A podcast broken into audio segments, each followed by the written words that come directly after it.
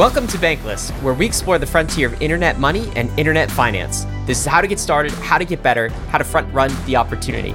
This is Ryan Sean Adams. I'm here with David Hoffman, and we're here to help you become more bankless guys. We have a fantastic episode with none other than Balaji, who is a pleasure to talk to.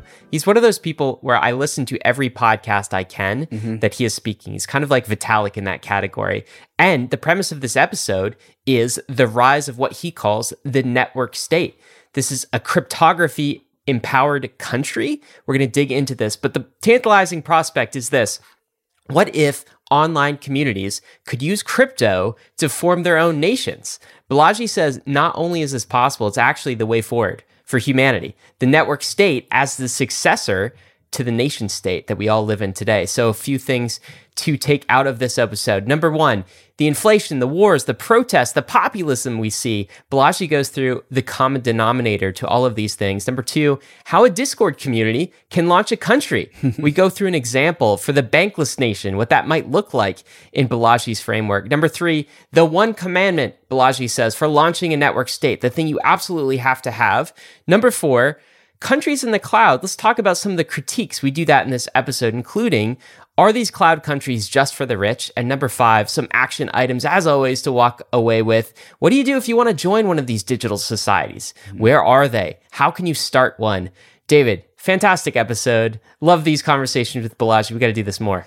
We had Balaji on back in November of 2020, which was really at the very beginning of his thinking around this like network state idea. And it's been lovely to see him fast forward almost two years later and just have seeing how much it's been refined or being like sharpened and him being able to articulate with much more clarity. I really, really enjoyed that. And this is a concept that we are super aligned with Balaji on. This is the concept of blockchains or chains or tokens or online communities being enabled to produce currencies and then organize in other ways is something that has captured my attention as one of the early promising ideas that crypto can bring to the table is we can provide the structure for 10,000 nation states but not states, just nations, to exist in the cloud and start to organize around new sets of ideals rather than just the geographic boundaries as to where humans and people tend to be living, but instead around ideals or values or shared goals, first in the cloud, but perhaps later also in real life. Ryan, if you were a part of a network state, what would be the shared value that you would want to be a part of? Uh, David, I'd have to say going bankless would be yeah. the shared value. Yeah. I think per- decentralization. Perhaps we should create a bankless nation, if you yes, will, right. Ryan.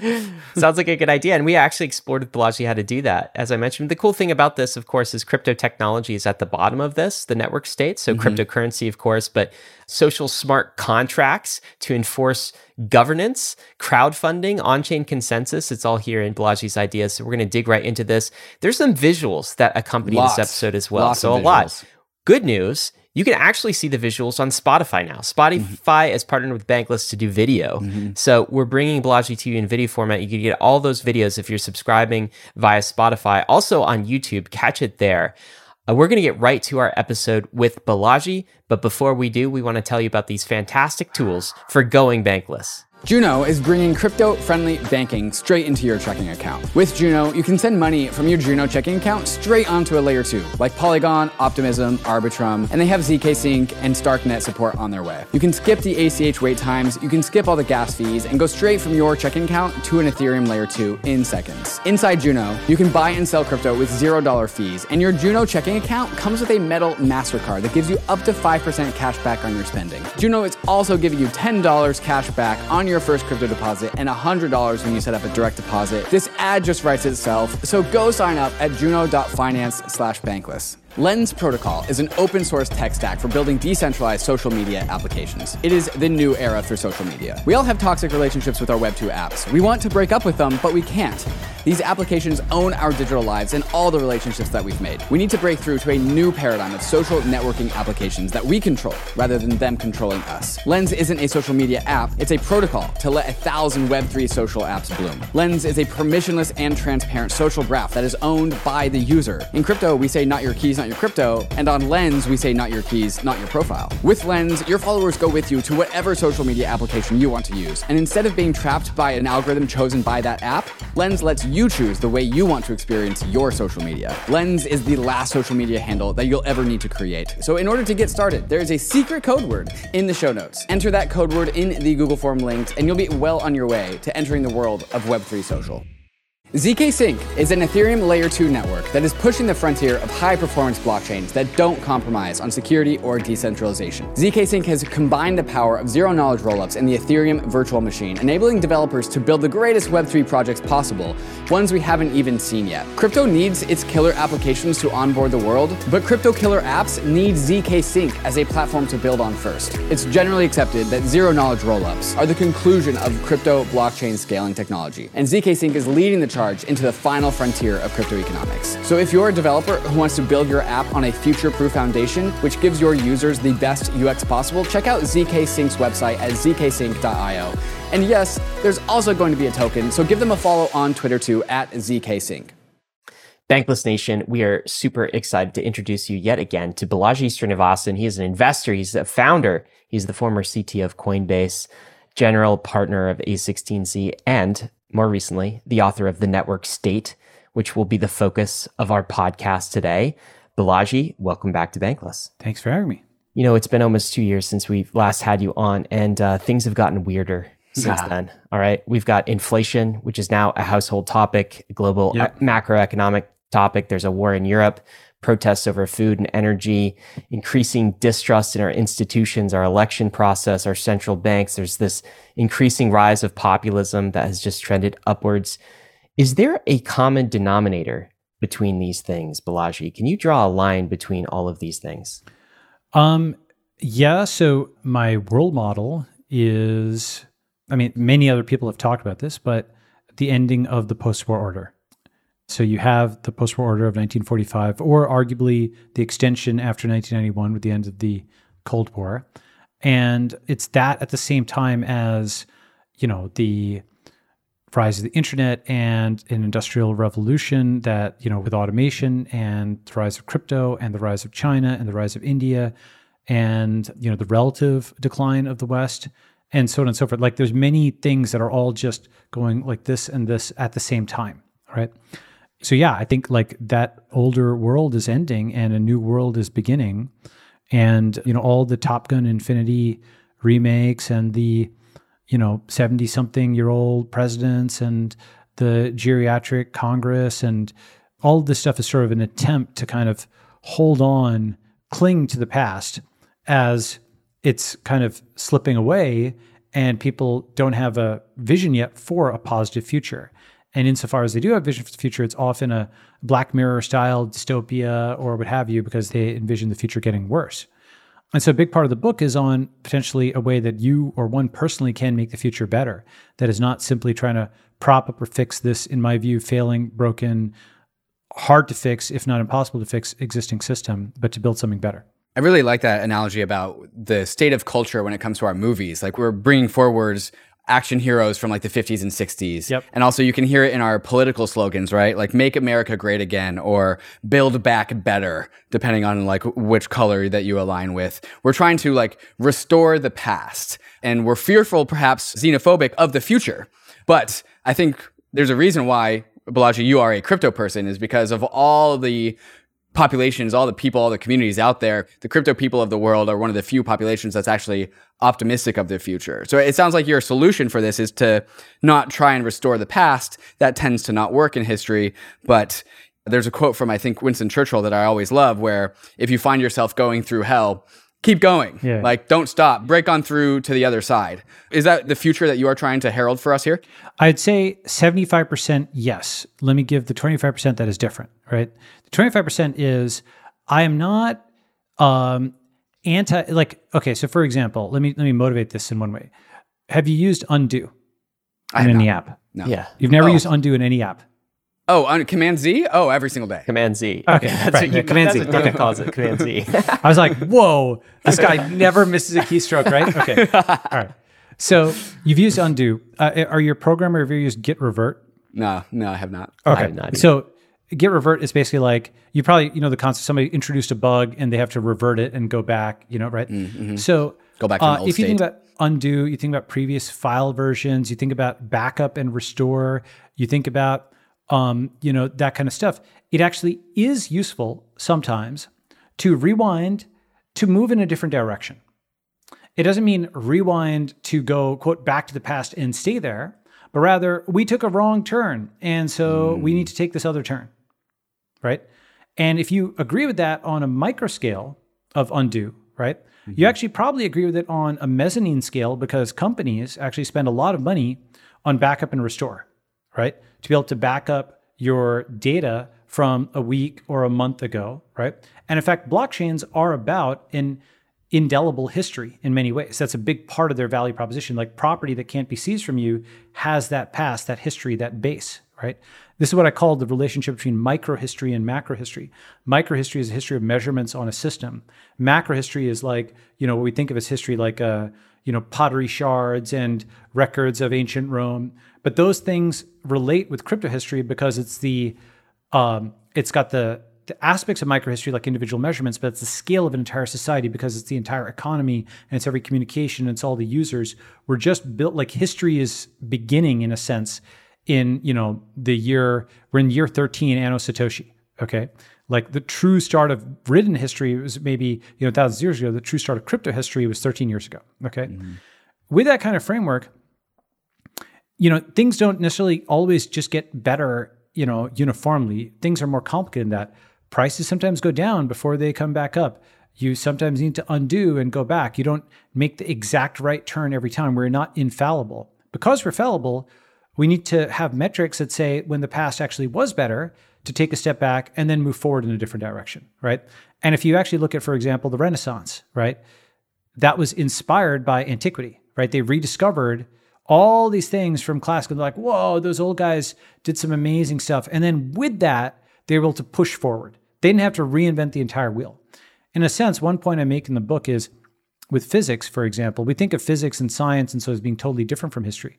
But there's actually a relationship. And what that is is uh, do, you- do you guys know any physics? Do you know any like like you know Sure. a little Basic bit? physics. Yeah. Definitely. Okay, basic. All right. So the equations of physics um, are written as like F equals ma or you know more F equals dp dt. You know Maxwell's equations. Those actually are a distillation of lots and lots of experiments of essentially the history of all of these investigators.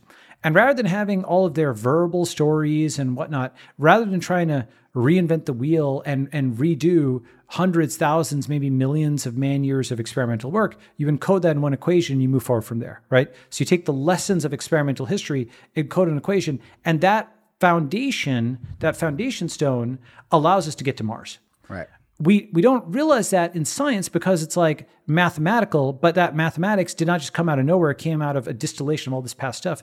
And the same way, understanding like sort of the physics of human beings and how they collide into each other, and having some sense for history, you know, it is it is possible, I think, to build better systems when you can benefit from the life experience of millions of other people and that distillation, just like you can from physical law. Let me pause there. So that's why I say I'm not completely Right. the past sucks kind of guy at all, actually.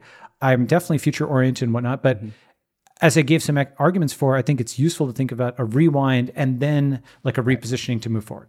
Right. Yeah. This reminds me of Back to the Future 2 or 3, where they go into the wrong future and then they have Yeah. to go back to the old future to go forward. And this is just, you know, basic respect for the lessons that we've learned throughout history, right? Yes. And so humans, we experiment with things, we learn new things, we try and go and forward in one direction, and then we learned that we were actually off base. So we have to rewind and go one step backwards, back to our core foundations, so we can go forward in like a new direction that we actually learned was better. Exactly. Progress is a vector. It's Mm-hmm. not just a scalar. They say it's not just that we're going forward or back. It is we could go forward, but on a different Mm-hmm. axis. We're just, you know, we're moving to space as opposed to, you know, like, uh, you know, another society might be all about the oceans, right? Mm-hmm. Another human society might have been like their number one thing is to figure out what's at the bottom of the ocean. Everybody was obsessed with that, and so on and so forth. You can imagine different vectors for what progress looked like, right? Right. And this is something that we talk about on Bankless all the time. The American Constitution is a great piece of just like fundamental, what feels like political science, right? Definitely is political science. But the current manifestation of America feels misaligned with that basic foundation.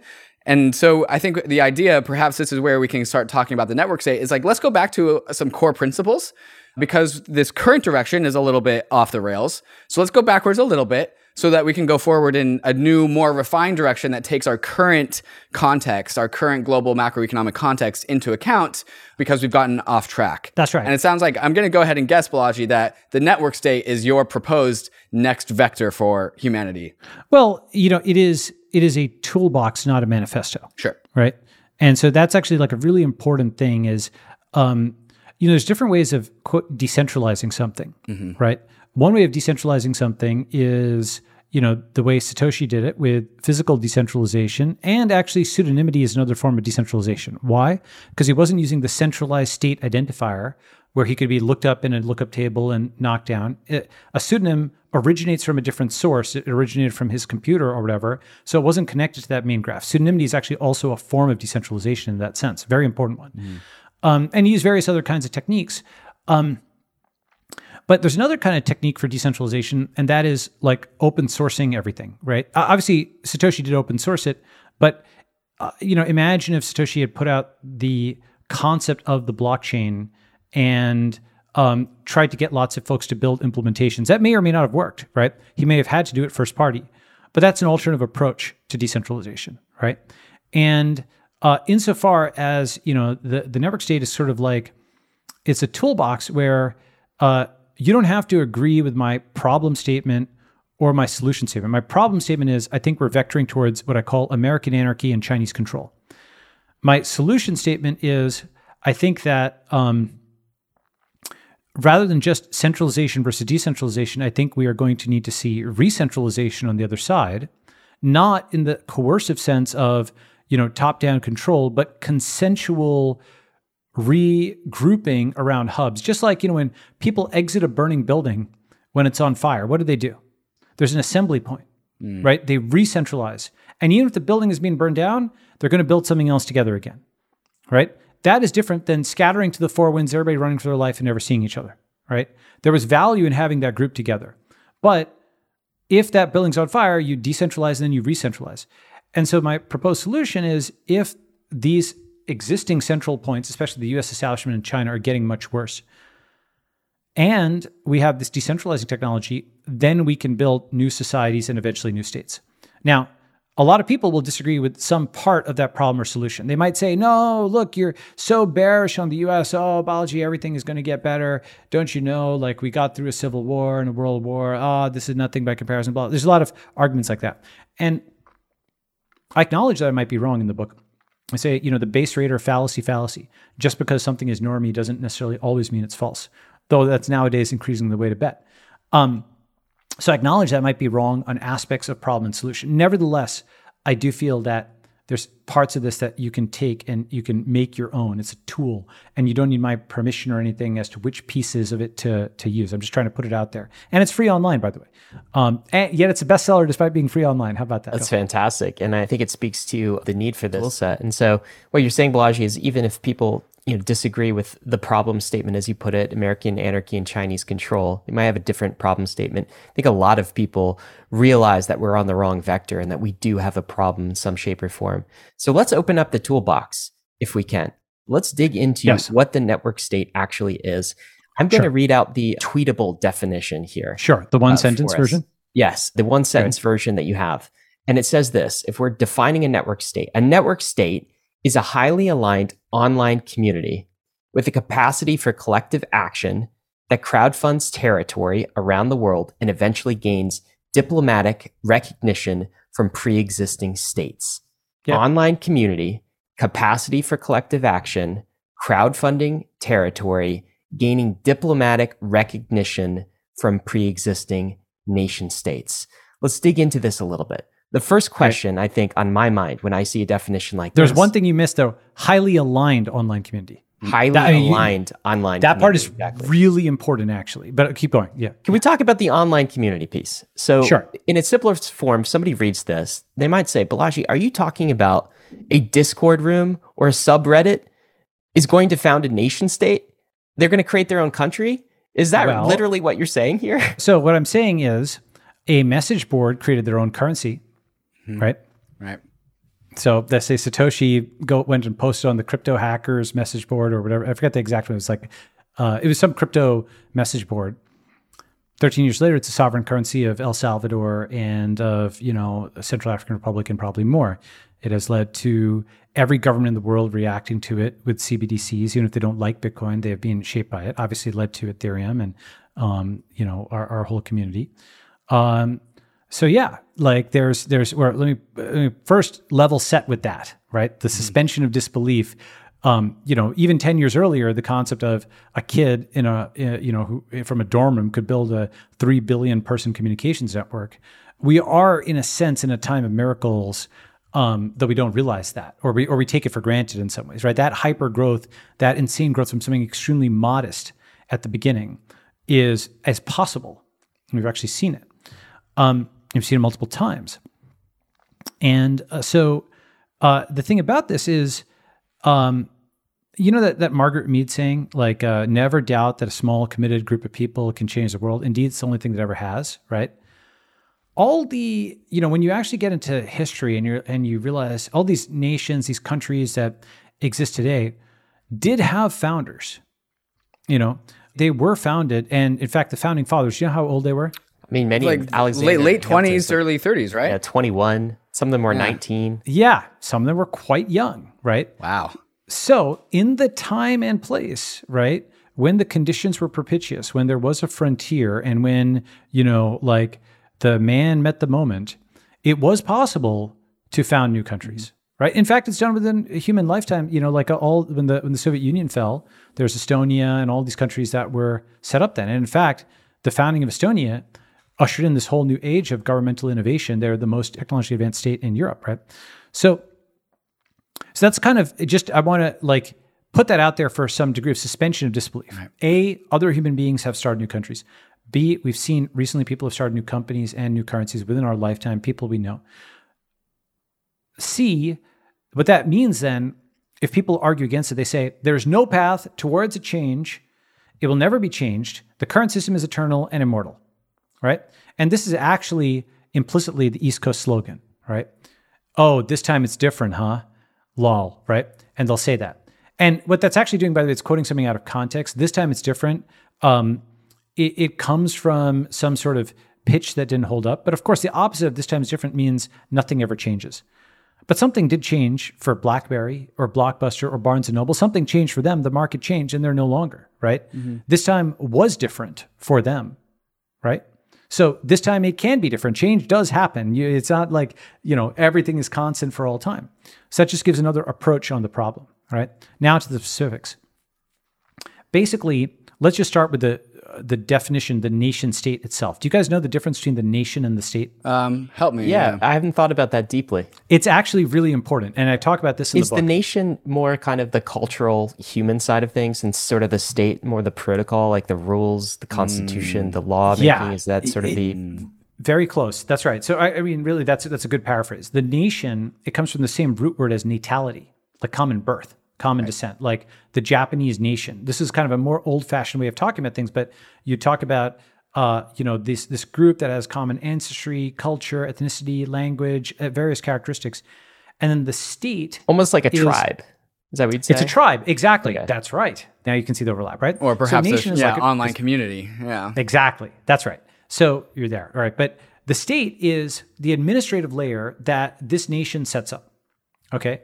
Now, there is a perennial argument that's actually very similar. So the argument over currency, as you probably are aware, is between the sort of, for lack of a better term, I'm going to call them the libertarian progressive models, okay, because it's approximate.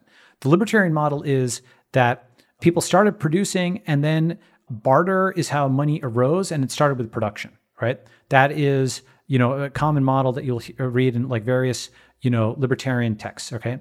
The progressive model, like a David Graeber style model, says, oh, actually, no, that's a very independent kind of thing. Actually, money began with the state and with debts to each other, and that came first, and actually, everybody's kind of downstream of that, right? And there is an interplay between these two views, okay? I lean towards the barter model, but I agree that there are aspects of, you know, for example, money only arises when there are two people. It's inherently a social phenomenon as opposed to an individual phenomenon, despite as, as individualist as money uh, is. It's like it's like language, right? You um, you have to communicate with folks. So uh, the, in the in a similar way, there's an argument, just like there's an argument about how currency arose. There's an argument or how the state arose. What came first, the nation or the state? Right? The people that gave rise to this administrative unit, or did the administrative unit create the people? At first, it seems totally obvious.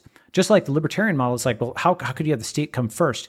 You have a people, it's a tribe, a primitive tribe or something, and they start setting up some formal government and some laws or whatever. And you know, Code of Hammurabi, like you know, uh, that that's not a totally primitive tribe, but like a written set of laws. That's like a state, you know, and, and a bunch of guys to enforce them. Okay, how could the state come first?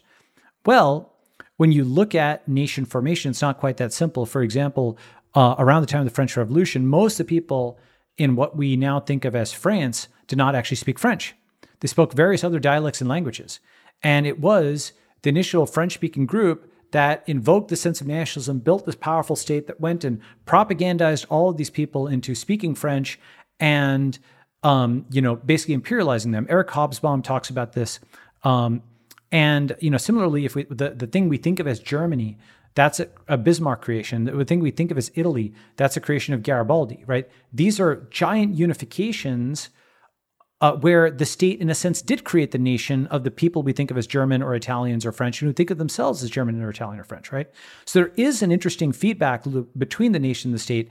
Even if I would argue the nation comes first, I agree that there is a, a ladder here, right? The right. state can create the nation and vice versa. Just like I agree that there is an interplay between the libertarian and progressive theories of money, okay? Yeah. Now, why do I bring all this up? Well, it's of, I think, extreme importance to crypto people because um, if the question of the 2010s was what is a currency, I think the question of the 2020s will be what is a nation? Mm-hmm. Okay. What is a legitimate nation that is both uh, deserving of and capable of some degree of self determination? Okay. And we think of the question of what is a currency. Now you can rattle off the definition of a currency. You can rattle off, it's like medium exchange, store of value, unit of account. We've all seen that. Most people could not rattle that off in the late 2000s. Why have we had to rattle that off? Right. Because the constant of you know the US dollar as a currency, and obviously that's not something you can innovate on, became a variable. Suddenly there was USD and BTC, and now USD, BTC, ETH, blah blah blah, blah all this long list of things, right? And when a constant becomes a variable, all the certainties, especially something that's a really deep constant, when that becomes a variable, all the certainties go away right? There's a huge time of chaos, volatility, upside and downside, blah, blah. And one constant that's becoming a variable is the concept that America is a quote nation state. It's not. It arguably never was, but it definitely isn't today. It's at a minimum binational, where there's two groups that literally don't intermarry anymore. Democrats only marry Democrats, right? So that's the thing is, you know, people are, it is progress. Yes, in a sense, it's progress, of course, that folks will marry across, you know, racial boundaries, religious boundaries, and so on. But you know where they don't marry across? They don't marry across party boundaries. So you know what happens right. in like one generation? Ideology becomes biology. Oh. Democrat, Republican becomes like Sunni Shiite, mm-hmm. right? And you just go back to the future it becomes a tribal thing where it's literally biology. Like, you know, this people are they're the bad folks and you don't marry them. And like racism returns in a sense, right? Because it becomes like, you know, it becomes biological. It, it, it takes some time for that to iterate out. Don't get me wrong. Okay. But you're in the process of that. We're talking like 80, 90% of people. It's like very strong, like, you know, taboos on this now, right? So when you have a binational state, that's a recipe, I mean, either for a crackdown, or for like a Yugoslavia, Bosnia type situation where you have a bunch of different nations that are angling for control of the state. That's a recipe for conflict. In fact, the entire concept of the nation state was the idea that each nation gets its own territory and its own laws so that each guy in a box or whatever, right? That's the initial, the ideal abstraction. That abstraction is actually not typically reached. Um, Japan is the largest, probably single nation state out there. You know, China or India are not really nation states, they're civilization states because there's many different ethnicities, especially within India. China is more monoethnic. You can argue the Han are like 90 something percent, right? But they also do have lots of different ethnicities in there, lots of different regional tensions and stuff. But many other countries are really multinational states. And you know, the opposite of a nation state in a different sense is the concept of the stateless nation. Okay. So can you name a stateless nation? You ever heard that term? A stateless nation. So this would be sort of a group of people, um, Palestinians, possibly. Okay, right. That's the most famous, right? But you could take, you know, the Kurds, you could take the Catalonians, the, you know, some of the Armenians, the Basques, right? Mormons? These are folks. Go ahead. Mormons in Utah? Arguably, yeah. I mean, they're certainly influential in the Utah government. Right. But yes, that would be something you could think of potentially as a stateless nation. Um, and in fact, one way of thinking about the world is once you start actually really putting a, a magnifying glass on that word nation, right? You see some really interesting things. For example, the term multinational really should be like multi state or multi jurisdictional because it's not like this company is interfacing with um, you know all these n- nations of people. It's not like doing a deal with the uh, the Catalonians and the Basques and so on. It's doing a deal with the Spanish government, right? So it's multi-state, multi-jurisdiction rather than multi-nation. The reason for this is, uh, you know, you also hear terms like national security or you know it's a national matter. Uh, national has to mean all of us, right? um, when it's really, uh, you know, you might call it federal. It's it's a bit of a misnomer, right? Because it's trying to. This is the state using language to try to make the nation and the state the same. Right. Okay. Right. Which I understand. It kind of helps with legitimacy, but it's also a stolen base. And another version of this, which is actually quite important, is the term the United Nations. Really, we should think of as the selected states, ah. because most nations are not in the United Nations. There might be like 600 legitimate nations in the world. This, the Kazakhstani president recently said if if all the nations of the world were able to get self determination, nation in the sense of the Japanese nation, the Catalonians, etc., if all the nations of the world were able to have self determination, we'd have 600 countries in the UN, not 190 something. Right. Yeah. I think there would be a, a lot of African tribes that would be unaccounted for in a nation state model. Yeah, whenever you see lines like straight lines on a map, Yeah. that is that is almost never Right. what uh you know like actually reflects what the ethnic groups and language and history and culture was. It's an imposition by the British. Now, as I said, the state can create a nation. So you know, there's this uh, famous graph of like search queries in the U.S. for like for baseball teams, right? Um, it's a paper I think it came out of Yahoo Research in like 2005 on like geocenters. Okay, I mean I can bring it up. Let me see if I can bring this up. Okay, here we go. This is an amazing, amazing figure that I'm just going to try to zoom in on. Okay. So this is from like 17 years ago. All right. And uh, so these are queries from um, of different sports teams. Right. Okay. And you can see that like this is the group of people who are Brewers fans, and this is the group of people that are Cubs fans, and so on. Okay, so Balaji, I'm going to commentate for the listeners out there. We are looking at what is almost a map of the United States. However, there is no actual drawings of the like the sea or ocean. There's no drawings of the states. There's only dots, but you can see the outline of the United States just because it's like a population map, right? Like people sort of outline in a pseudo way the actual physical landscape of the United States, but there's only dots. And these dots are different colors based off of what team that they are on. So my team of choice, the Seattle Mariners, happens to be this white in the upper left corner of the United States. You have the Chicago Cubs, which is where you'd expect around Chicago. You got the Houston Astros around Houston. You got the San Diego Padres around Southern California, but you don't actually see the state of California or like the city of San Diego or any particular line, you just see these masses of dots that are around their respective, probably sports stadiums would be like the epicenter. These are the baseball tribes. baseball tribes. Yes. Yeah. But what here's what's interesting. You can sort of see some state boundaries there. Like if you look at the Tigers, right, versus the Cubs, you can Right. kind of see like the boundary between Yeah, that's a, a between pretty clear line. Yeah. Right? There's a pretty clear line. So this is an example of where like the social construct of these sports teams and these states is in the minds of these people. It's installed software in the minds of these people. And so the lines on a map have become reflected in the software installed in people's heads. Mm-hmm. This is one of those cases which comes first, the nation or the state? And the answer to Yes. that question is yes. Right. And Yes, so right. it's like, I think this separation is super useful for me. And I, I hadn't thought of it. And immediately we're seeing crypto parallels. So that, you know, the nation is the tribe, it's the people. And the state is the protocol, Protocol. the set of Yep. rules, it's the constitution. And so the parallel between online communities, which is kind of the root of the definition here, is we've had online communities online for since the uh, you know, first early versions of the internet through chat rooms and message boards, right? So we've had the the nation, we've had the tribe. We haven't yet had the the state part of it, the protocols and rules, and maybe that's what Bitcoin brought, you know, in uh, year zero, two thousand nine here, and it- That's maybe right. that's the parallel here. But I still have a question about these online communities. And right. my So, so question ahead. Yep. my question is this, Balaji. So, like, why does an online community need a nation state type of apparatus to be recognized as a, a nation state? Why not, Not a all- guild? Why not a DAO? Like, why do we need this state recognition piece of it? Excellent question. I actually talk about that in my chapter on the one commandment. Okay.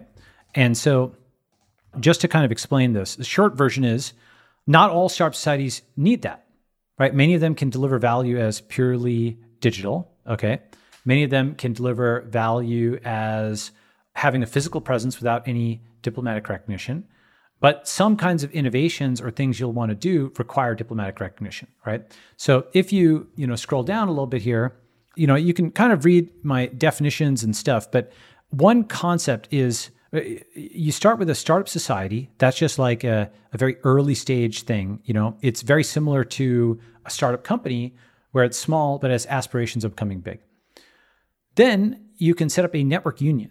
That is, you know, a online community that is capable of collective action. Like, for example, crowdfunding something or upvoting something or helping people promote a product or giving user feedback or something like that, right?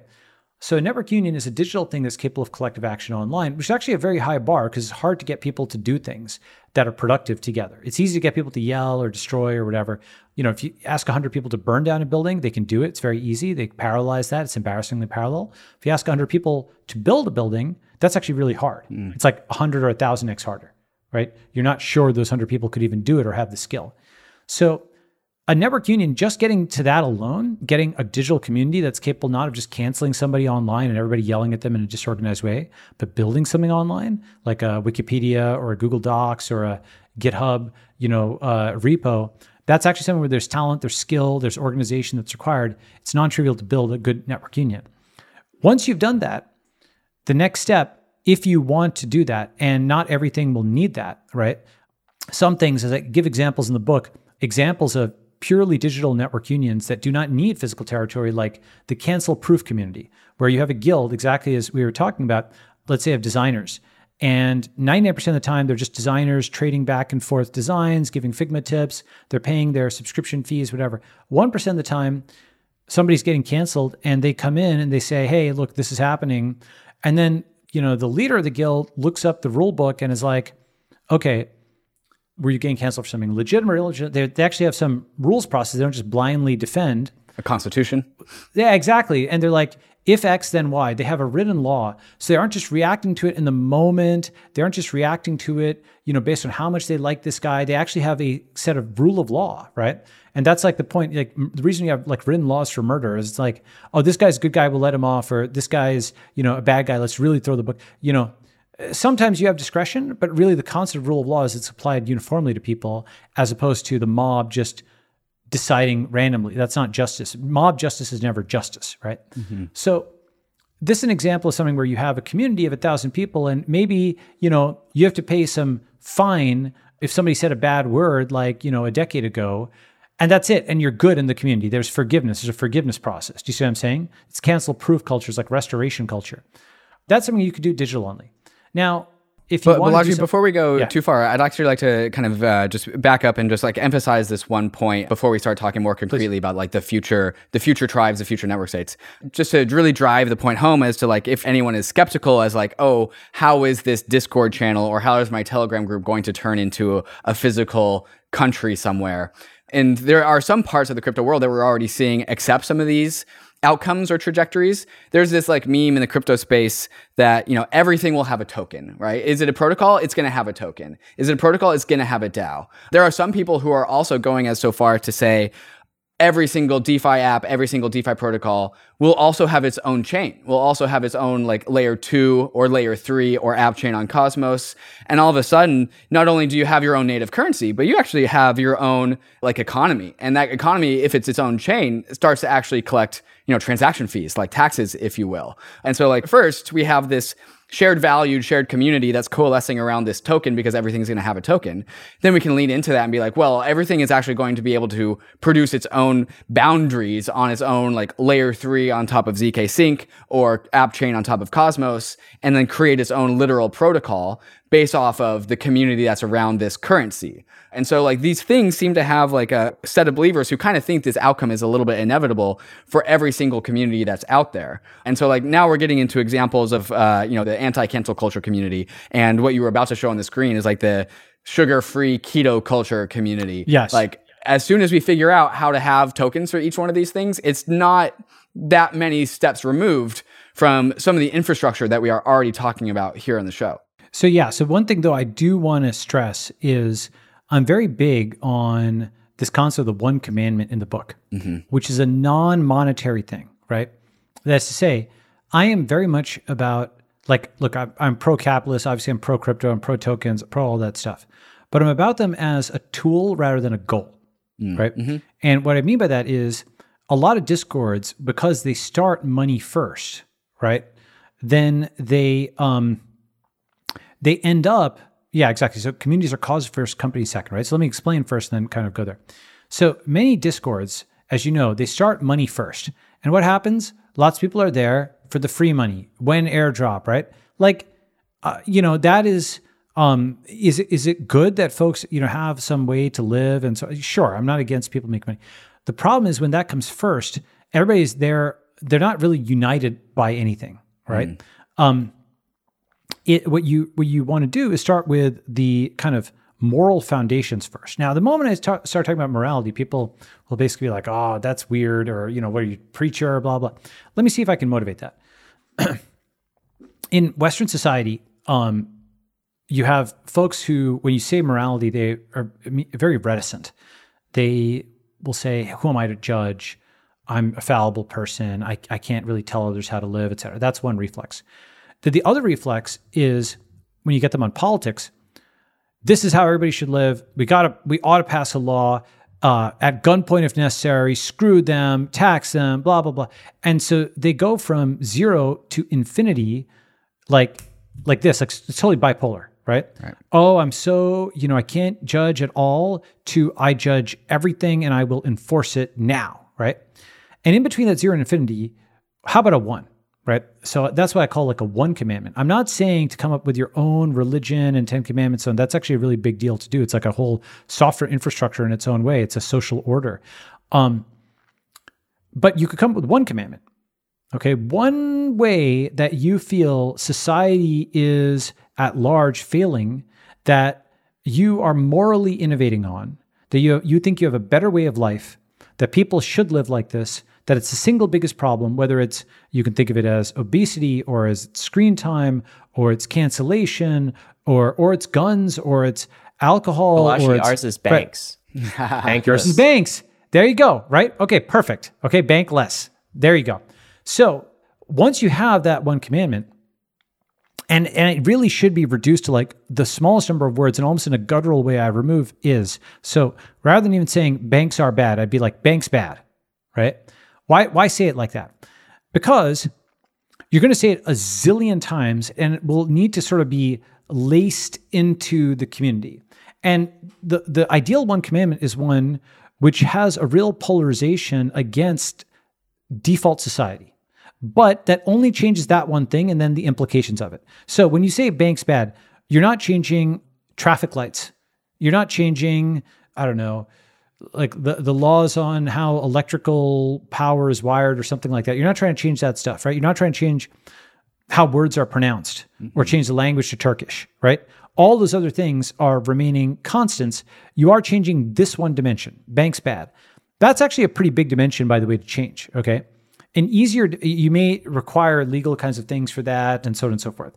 But it's totally, you know, it's in line with what you guys are doing. So you've got energy and so on behind it. You have a, you have a historical critique, right? And by the way, how much do you guys know about like what happened under uh, Sarbanes Oxley and Dodd Frank and what have you? Are you familiar with that? Yeah, I mean, it, it yeah. increased the complexity. So I, I want to dig into that. But um, by the way, while you were talking, I tweeted out from the Bankless account, Banks Bad. That tweet is doing quite well at this moment and is on message. Uh, Is it at Bankless HQ? Yeah, Bankless HQ. All right, I'm going to Well, RT I'm, that. I'm getting, yeah, yeah, so am I. People are going to wondering what we're up to. I mean, this is the meme layer. This is kind of the the moral philosophy of what we're doing. This very much fits the Bankless Twitter. But continue. Yeah, Yeah. tell us. So, why is Sarbanes Oxley applicable here? Banking regulation.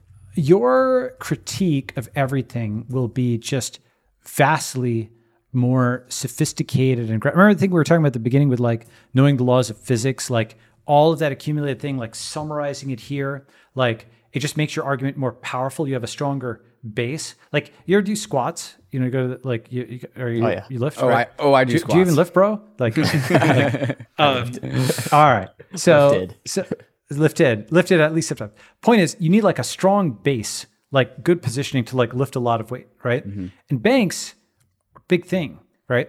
So i think you get a lot of leverage out of essentially writing the history of banks from a critical perspective right? From a crypto critical perspective. Let me give you an example. The state's solution to the financial crisis in 2008 was to stop issuing commercial bank charters for almost a decade. It was a coronation disguised as regulation. Basically, oh, you know, they said banks bad, but how did they deal with it? They've rewarded them by essentially eliminating their competition completely. So what we are looking at is a graph of the number of new FDIC insured commercial bank charters in the United States from 2000 to 2019. And right at 2008, 2009, the number of new FDIC insured commercial banks, it was 188 in 2000, it was 167 in 2005, it was 175 in 2007, basically drops to zero because like there was like a social dis- distaste for banks, right? What Balaji, the point you're making is that okay, we have this distaste for banks, therefore we're just eliminating all future banks, making all current banks the new winners, the new incumbents. Exactly. That's right. And then, but fortunately, we'd had the internet. And so we routed around that in two ways. FinTech was a front end during this period. Hmm. Even though you couldn't get a new bank charter, with FinTech, people could build all these very amazing layers on top of this antiquated banking system, right? That's Stripe, that's Square, that's Mercury. There's all these guys, you know, built things over the 2010s, Stripe and Square especially, right? And Coinbase and so on, right? But I'd say Stripe and Square are like classic, you know, fintech unicorns, right? They're working on top of this antiquated, you know, bank backend. And the reason it's so antiquated, imagine if like when you sent an email, okay, behind the scenes, it got printed out and delivered via Pony Express to the other side of the country, and it took two to three days to get there. And then it got scanned on the other side. And that is a pretty good analogy for fintech on top of the wire transfer system, like the legacy wire transfer system. It's like this Pony Express thing under the hood. And if you put unusual workloads on top of it, like, you know, Robinhood experience with uh, the GameStop trading, if you put unusual loads on top of it, it will not make it, right? Okay, so fintech became the front end and blockchain became the back end, right? So basically, they stopped new bank charters from getting issued. But like in a pincer attack, fintech built a front end, blockchain built a back end, and like neobanks are now arising that have the UX of a fintech and the back end of a crypto protocol. And that's like totally packet based and outside the system, right? Right. I'm a big fan of this trajectory so far. I love this. Yes. so the point is, if that's a history that just goes back 20 years, mm-hmm. if you write the history of banks, I think you will find way more interesting nuggets there that deepen your critique of the system and also show why they were set up in that way in the first place, such that your proposed reforms. That's why you you know to really you really want to go after banks, you have to become a counter historian. Hmm. You need to understand why the rules were set up the way they were. You need to understand their legitimating history better than the bankers and the regulators do themselves in order to quote it back to them chapter and verse and to point out all the things they missed so that your V3 fixes not just the abuses of the American regulatory state, but the abuses they claim to prevent as well. And by the way, I don't think that's that difficult because I feel like a lot of regulators and bankers have forgotten the first principles of why they were formed in the first oh, place Oh, yeah. and what they're seeking to protect. That's right. That's right. But this is the first commandment, right? So, like for the bankless nation, the bankless community, it's not about all of the money you can earn in crypto. It's not wealth first, it's mission first. Yes. It's tribe first, it's nation first. That's what you see as the one commandment and is essential for the formation of a network state. That's exactly right. And the thing is that, you know, you sort of know this as an investor, by the way. You know that, you know, you back missionaries over mercenaries, right? That missionaries who believe in the purpose, they don't quit, right? Mercenaries are just there for a paycheck. You see that with armies, you know, like uh, nationalism of the French variety was actually, you know, that was a left wing ideology for a long time um, before it's now associated with the right. But nationalism gave essentially everybody like an equity stake in the country, um, at least mentally. And so those nationalist armies felt they were fighting for something that they themselves belonged to as a citizen, and they often uh, beat, you know, the hired guns of a monarch.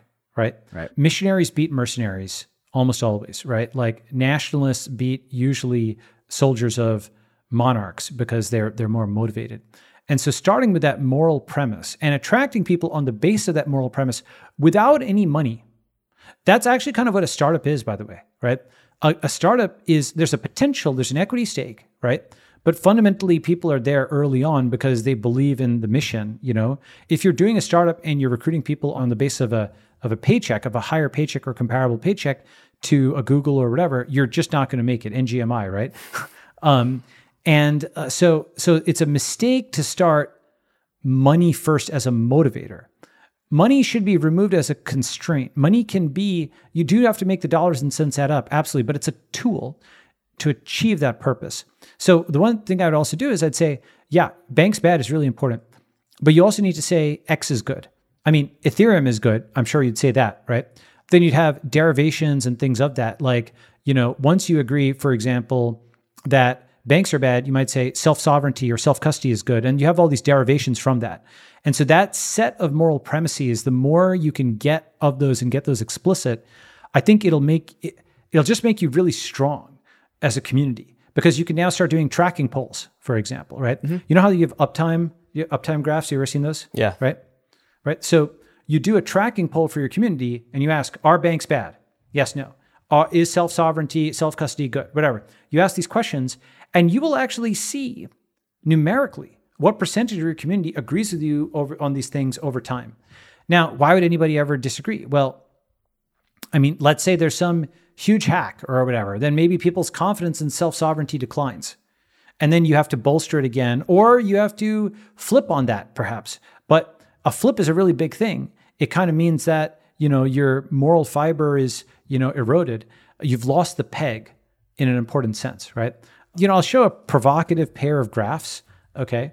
Obviously, you know, the like the Terra USD thing when it lost the peg, right? Basically, it was a constant and then it became a variable, mm-hmm. right? It was supposed to be stable and then it plummeted. Here's the point I want to make. So just take this image, right? You see it was flat and then it just suddenly falls off a cliff. The thing that people were relying on a constant became a variable, right? Right. That happened over a series of hours, but there's something that's kind of similar, and that is like the decline of religion in America. You know, people, you used to kind of be able to take for granted that people had this base of believing in Christianity or what have you. And you look at some of these graphs, like church membership among US adults now below 50%. And um, this graph looks like this graph, right? Just like the wobble before the complete collapse. Yes. And it's down like it was it was flat at like 77% for decades and then, you know, dropped and then now it's like down to like 47%. It's dropped like, you know, more points in a few years than it had in like decades before then, right? Balaji, America kind of feels like it's been wobbling more and more and more ever since 2008. Yeah, but it's been accelerating arguably. But yes, you can argue when it started or whatever. No, I'm saying it's definitely accelerating. Like 2008 was the first wobble, and then we got back to stability for a while. But now, ever since I don't know 2016, it's been Yes. wobbly, wobbly, wobbly. Yeah, though the, the thing is that one thing that's useful is to take the long lens on certain things. Mm-hmm. And some of these trends started probably before you were born, like the Fed funds rate, right? I'm not sure if you've seen this. Have you seen the long term chart here? I have not. So this is like the interest rate, right? And the thing about this is, uh, you see, so this is like the 1980s, and you see how this is just being declining with spikes back up, but decline, decline, right? Mm-hmm. Mm-hmm. And then here's like like the zero lower bound interest rate, and what is the long term trend there? It is absolutely like a trend towards lower and lower and lower interest rates, right? Right. They just keep stimulating the economy and they try to let it recover, you know, and go back to normal, but it needs to be stimulated again and stimulated again. And like they juiced it to such an extent over here and they had to they hiked rates, they're probably going to be forced to print again. Right. Okay, just looking at that long-term trend. And they'll print longer and harder than what happened in the 2010s. And that may result in like serious inflation. The point is, these wobbles began even before 2016. There's certain things that are in the system that Right. like have gone back further, right? Other things like social security and stuff go back even further than that. So, you know, I'm not saying all these things are inevitable, but I'm saying that some of them, you know, go back further. Point is, when you have something that was a constant that becomes variable, right? When it goes from the USD, you know, of Terra uh, as 1.0 to something much, much less than that very fast, or it goes even over decades, like everybody's a Christian, or you can basically assume 77% of Americans Christians are like less than 50%. The entire premise of society now changes. You have like structures that were set up on a certain set of assumptions that you know people just no longer agree uh, a small example and a small an important example abolish the police okay like that's something where you might have had 99% support for that the police should exist or 99.9 whatever in the 90s in the 2000s that was not a political issue suddenly for a time that dropped to like maybe double digits said the police should not exist all right that's a huge shift in society. Those people can't, they have a fundamentally different conception of what society should be. You can argue whether that is a good or bad moral innovation. I think probably you're going to need some kind of police force of some kind. But it is certainly just a, like, those folks cannot really live in the same jurisdiction. They have a different view on what, like, fundamental premises are.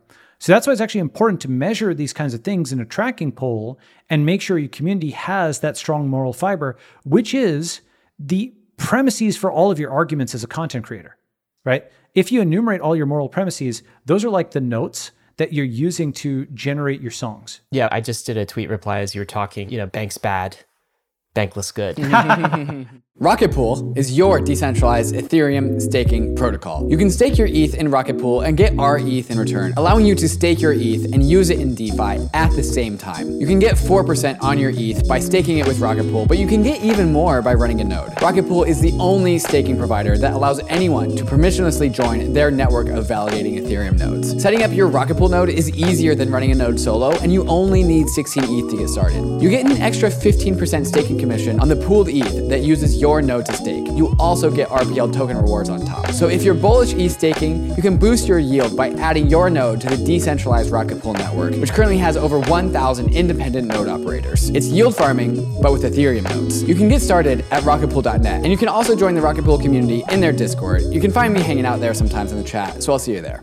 Arbitrum is an Ethereum layer 2 scaling solution that is going to completely change how we use DeFi and NFTs. Some of the coolest new NFT collections have chosen Arbitrum as their home, while DeFi protocols continue to see increased liquidity and usage. You can now bridge straight into Arbitrum from more than 10 different exchanges, including Binance, FTX, Huobi, and Crypto.com. Once on Arbitrum, you'll enjoy fast transactions with cheap fees, allowing you to explore new frontiers of the crypto universe. New to Arbitrum, for a limited time, you can get Arbitrum NFTs designed by the famous artists Ratwell and Sugoi for joining the Arbitrum Odyssey. The Odyssey is an eight week long event where you complete on chain activities and receive a free NFT as a reward. Find out more by visiting the Discord at discord.gg slash Arbitrum. You can also bridge your assets to Arbitrum at bridge.arbitrum.io and access all of Arbitrum's apps at portal.arbitrum.one in order to experience DeFi and NFTs the way it was always meant to be fast, cheap, secure, and friction free. The Brave browser is the user first browser for the Web3 internet, with over 60 million monthly active users. And inside the Brave browser, you'll find the Brave wallet, the secure multi chain crypto wallet built right into the browser. Web3 is freedom from big tech and Wall Street, more control and better privacy. But there's a weak point in Web3 your crypto wallet. And most crypto wallets are browser extensions, which can easily be spoofed. But the Brave wallet is different. No extensions are required, which gives Brave browser an extra level of security versus other wallets. Brave Wallet is your secure passport for the possibilities of Web3 and supports multiple chains, including Ethereum and Solana. You can even buy crypto directly inside the wallet with Ramp. And of course, you can store, send, and swap your crypto assets, manage your NFTs, and connect to other wallets and DeFi apps. So whether you're new to crypto or you're a seasoned pro, it's time to ditch those risky extensions and it's time to switch to the Brave wallet. Download Brave at brave.com slash bankless and click the wallet icon to get started. Bankless means you don't give up custody of your keys. Right. You don't need to trust it. You are your bank. You're going bankless. Right. And that is the guttural representation of our mission. But like, so getting to this idea of the definition of a network state, we've got this aligned online community now that has a moral imperative and is creating some moral innovation. That mission piece is absolutely critical. Can we like look at this graphic that you put together? Because I, I just want to make sure people Sure. get out of this podcast what being inside of a network state actually is. Like Yes. the day to day. Am I in a Discord room? No. Am I in a subreddit? No. How am I existing in a network state? So have four tiers, right? Startup Society, Network Union, Network Archipelago, Network State. Startup Society, you're just starting. Okay, it's like one person thing. Network Union, you have a digital society that's capable of collective action. Network Archipelago, that digital society is using a collective action to crowdfund territory and start assembling offline. And they're networking those pieces together all around the world. What that is on screen is a vision of a network archipelago where it's got lots of nodes around the world. There's little cul de sacs and apartments and offices and parks and ranches and whatever, all networked together where your NFTs, your crypto passport gains you entry. Maybe you have AR glasses and you can see the sigil of that community there. And it's got lots of pieces all around the world that, when you sum them together, are potentially of the same square footage as an existing sovereign, right? Because many countries are small countries in population and or real estate and or income. And that's a network archipelago. So is the structure of a, a network state something like global campuses? Or is it supposed to be in one specific region in, in the long term? So the final version is a network state, and I define a network state as a network archipelago that attains diplomatic recognition from a sovereign. So mm-hmm. you wouldn't start a network state; you'd end with it. Same like uh, you don't say I'm starting a public company. Mm. That's actually something where you sort of need diplomatic recognition mm. from the government to say you're a public company. Mm. Do you see what I'm saying? Mm-hmm. You need like some interface. You're getting on the public markets, right? Diplomatic recognition is this incredibly important step between crypto countries and fiat countries. It's as important as the interface between cryptocurrencies and fiat currencies. Okay. And that's actually a really productive analogy. You know, the crypto country to fiat country exchange is an important thing. Crypto passports and fiat passports will have some interplay, I think, over time. But coming back to this, basically the the network state in one image, the important thing about this is what I'm describing there already kind of like rough analogies, things that already exist. Okay. Google offices around the world all have Google's logo, and your Google key card or whatever opens the door to all of them. And it's like a piece of Google, whether it's in Boston or Bangalore or Budapest, right? Like it's this archipelago of territory around the world. And the total footprint is probably quite substantial, especially if you add up all the data centers and so on. But it's only commercial real estate, it's only office space and data centers and stuff. If you added in residential and industrial and other kinds of stuff, parks, whatever, you actually start to get something that looks like, you know, what a group can afford. I mean, one way of putting it is the million Estonians could afford Estonia, right? What do you mean by that? Like the territory of Estonia is mostly held by Estonians. Ah. Okay. So a million people is actually a very large number of people. If they are all putting their morality and money behind something, it's just a massive force, right? Even 10,000 people is a lot of money and a lot of energy if they're all committed to something. 10,000 people on a straight arrow, right? Like, by the way, here is one proof of concept, okay? You know, you don't have a network union if you have a community that has a thousand people and you can only get like 20 to like a tweet, hmm. right?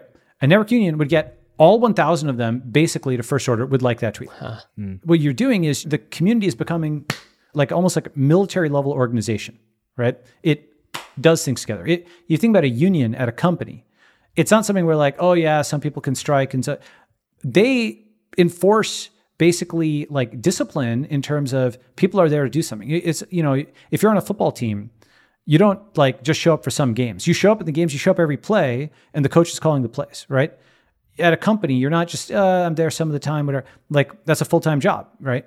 So that is actually the level of priority it needs to get to to be like a network union. You see, that's actually a pretty high bar. That's not just a Discord, right? Okay, so can we walk this through for like you know again using maybe Yes. the bankless example because I'm familiar Sure. with that, right? So we have this mission, this guttural thing, banks bad, bankless good. All right, we have that. We started like kind of this online community, this social movement where we have a newsletter with 200,000 subscribers, we have a podcast, you know, 2 million, 3 million downloads a month. We have a Discord community with tens of thousands of individuals all trying to go on the bankless journey.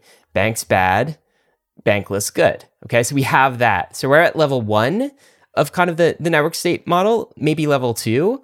But like the nice thing about this is there are these, I get, we don't really have digital campuses right now, but Bankless is a global movement. There's a Bankless Brazil that's kind of fractured off, and David and I don't even know what it does. It has its own podcast, has its own community. There's like a Bankless France. I don't know that we have yet these digital campuses, but let's say this community gets riled up enough about the mission and excited about the mission that we want to get to that end stage of a network state. And our end stage is basically some sort of jurisdiction that is incredibly crypto friendly, that has like banking laws and property rights laws that mesh very well with the global digital rights platform that is Ethereum and Bitcoin, kind of what we're building in crypto. And we don't have that in our Western countries and our other societies. We have sort of crypto antagonistic legislation, at least not crypto friendly Right. legislation. So that is the end goal. We want to get that jurisdiction. We want to get that United Nations um, representation. How do we do that? So one thing I'll say is basically, I think you're starting to see my logic on this. There's actually levels up of commitment that you haven't gotten to yet. That once you set that as a goal, you can start achieving that, right? Think about it like people go from just aimlessly surfing online, spending lots of time on social networks, to putting lots of money into cryptocurrencies, to then thinking of these as their primary vehicles for, you know, community and citizenship right? They're becoming their primary identities. Mm-hmm. Like the merger of social networks and cryptocurrencies is what we're talking about, which are entities that are very, very important and that that have your community and your money and your citizenship and your history and your work history and that can acquire territory. So to your specific example, one thing that's good about the one commandment model is that it's kind of like a startup because you can kind of poke and you can say that's not specific enough, right? For example, I want to improve file sharing online, right? The current state of file sharing is not good. You have to get like super specific on exactly how you're going to do that, right? So you can start with a high level, the one commandment of banks bad, bankless good. And then you just raised a really interesting way to potentially operationalize that, which is you have um, a crypto bill, like a like a set of legal provisions that maybe the community uh, crowd funds or someone who's a volunteer who does the legal work for um, what's called model legislation, right? And it's like this is what the ideal law should look like. Okay, it gives zero privileges to existing legacy banks. It allows for new charters. It allows for anybody to basically be their own bank at home legally, like a you know a First Amendment like thing. You know, right shall not be infringed kind of thing. Second Amendment, right? And I'm just like making this up right now, but the you know you'll have to think and deliberate on what that model legislation looks like, and then you have folks in every different country who are like allocating time for this, and they're like, I speak Portuguese, I'm translating it here, I'm introducing it in this town in Brazil. We'll get on base here. Oh, you're in Spain. Okay, great. Let's work. You know, this is an activist group, right? It is checking in each day. You're giving out NFTs and stuff if you want for like checkpoints, like job well done. You're holding meetups and stuff. But now you're not just, you know, right now, if I'm not mistaken, you have folks who, you know, like your podcast, they're there to be informed and so on and so forth. But after information comes alignment, after alignment comes activism, right? And not every single thing needs to be paid. You know, look, I, I love tokens, I love other kinds of things. People are there because they believe in something bigger than themselves, you know? And look, obviously you need to make the dollars and cents work, but you're actually you have a concept of the collective good. Now, it may turn out, by the way, and you have to think about this: is bankless the right uh, it could be a, a, stream into this, but not it itself, right? You might you want to put some thought into that one command. You're right that you have something that's like that, but it may not be super specific enough. In the same way that, for example, Vitalik wrote for Bitcoin Magazine, and those people were aligned with his vision of Ethereum, but he had to actually go and do Ethereum and have I don't know the 30% or 40% of Bitcoin people crowdfunded Ethereum with Bitcoin, if you remember that, right? And then like Ethereum almost like forked off from Bitcoin this is where like a model for bankless is you stop at the the online community you stop at the dao or you stop at yeah, some you could. level before a full network state yes and even actually there's a level in between which is a network archipelago you might find it cool to have bankless embassies around the world hmm. right hmm. or even something in between which are like bankless meetups you probably already have those right those are like temporary pieces of a network archipelago the cloud is like materializing on the land temporarily and then dissipating mm-hmm. back into the cloud, right? mm. What is the incentive though? So, I mean, we talked about the collective good. That's clearly an incentive. But is there sort of a, a founder incentive as well? Or for like those who govern and work inside of the network state? Is there upside here? Or well, sure. are you like deprioritizing the economic upside? I think it's kind of like, you know, the left and right engines on a plane, right? You have to kind of balance you know, if you're over moneyed, you probably need to increase morality. And if you're over morality, then people need to eat, right? And so they're kind of like control sticks where you kind of need both, right? And I talk about this in the book. Like that's very roughly like left and right, you know? And it's like cause and community and, you know, like do it for this and then okay, like, you know, let's be pragmatic and whatnot. But then you can get too self interested over here. And then this is the group again, you know? So you kind of need both of those control sticks. It's like imagine a car that you could only steer right or you could only steer left. You the goal is the destination, not the direction. Actually, you know, I talk about this. Do, do you hear my concept of the Westist? No, no. tell us about that. Oh, so imagine somebody who they call themselves Westists because that that like they like the idea of going west to California. I mean, okay. we're about these words. This is a big theme that we use on Bankless is going west. We're going into the frontier. We're exploring the unknown. It's dangerous, but we're also like looking for upside. Yes, and uh, to be clear, what I'm about to say is not a critique of that at all. I believe mm-hmm. in that also, you know, going to the frontier and so on. But in my hypothetical example of Westist, which is not where you guys are, but in the hypothetical example, um, a Westist would define themselves by, okay, we're going west, right? And then they end up in California. And then what happens is there's a schism in the movement. Why? Because some group, subgroup says, what are you guys wimps? Are you are you eastist cucks? we need to keep going west, right? We got to go into the Pacific. That's west. Right. What, you're an eastist now, right? And uh, so they just go into the Pacific right. Ocean. Right. And that is when like ideology and direction uh, is uh, taken as being prime over destination. Mm. Right. And, you know, that seems like a caricature example, but you can see how that applies to so many ideological movements. Oh, I mean, we definitely have that in Bankless, right? You're not bankless enough. Yeah, you exactly. have a bank account, David right, and Ryan. Yeah. I thought or, you were like, bankless. Exactly. Yeah, yeah right, decentralized. Right. And I'm like, I got to pay bills. Like, I, I want to. You know, I have a family. I have a more like. There's things in the real world I still have to do. I want to be more bankless. And like, you know, some would also say this in crypto more broadly about decentralization, making that. Mm-hmm the end goal rather than a means to some other end. Well, I think this is the critique of maximalism, right? Like if you become yes. too maximalist about one thing, you end up as a snake biting its tail, as in you become a maximalist for maximalist sake, and then all of a sudden, like, or like, oh, you're more maximalist than me. No, I'm more maximalist than yeah, you. Yeah, yeah, And yeah. then it, exactly. it creates this like extremist culture of just like who's the most maxi of them all. That's right. And this happens basically. This is really just fundamentalist movements in general. Right. Right. Maximalism is, you know, one thing I actually, I've got a new chapter coming out on. Um, do, did you read the bit on God, state, and network?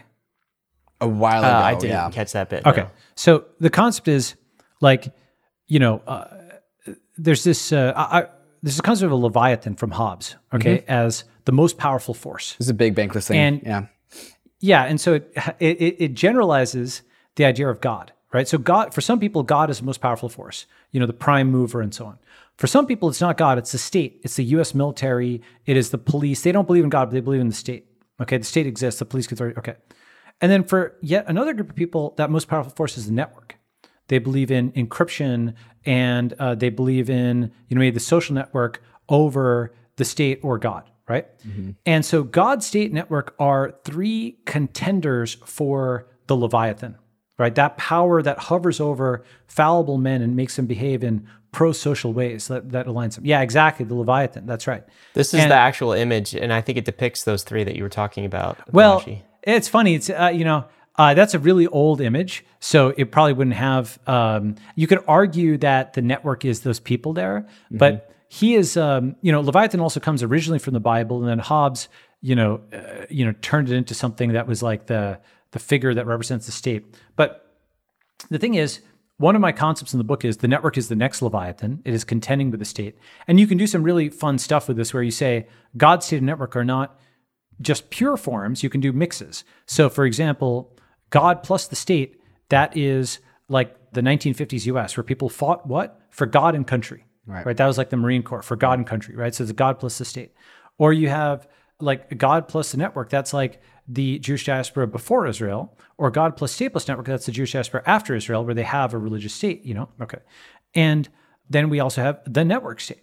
That's also a hybrid. So it's a different way of understanding the concept of network state. I think it's a very fun term because you can define it in several different ways as the fusion of these two leviathans right the network and the state are colliding with each other you know bitcoin versus the government trying to seize it and so building a state which leans into the network is that concept of like re-centralization rather than just decentralization of the network and the centralization of the state the network state is the re-centralization Balaji, I'm a little rusty on my Hobbes, but it's like also baked into the Leviathan concept is this concept that has been, I guess, core to the nation state principle of a monopoly on violence.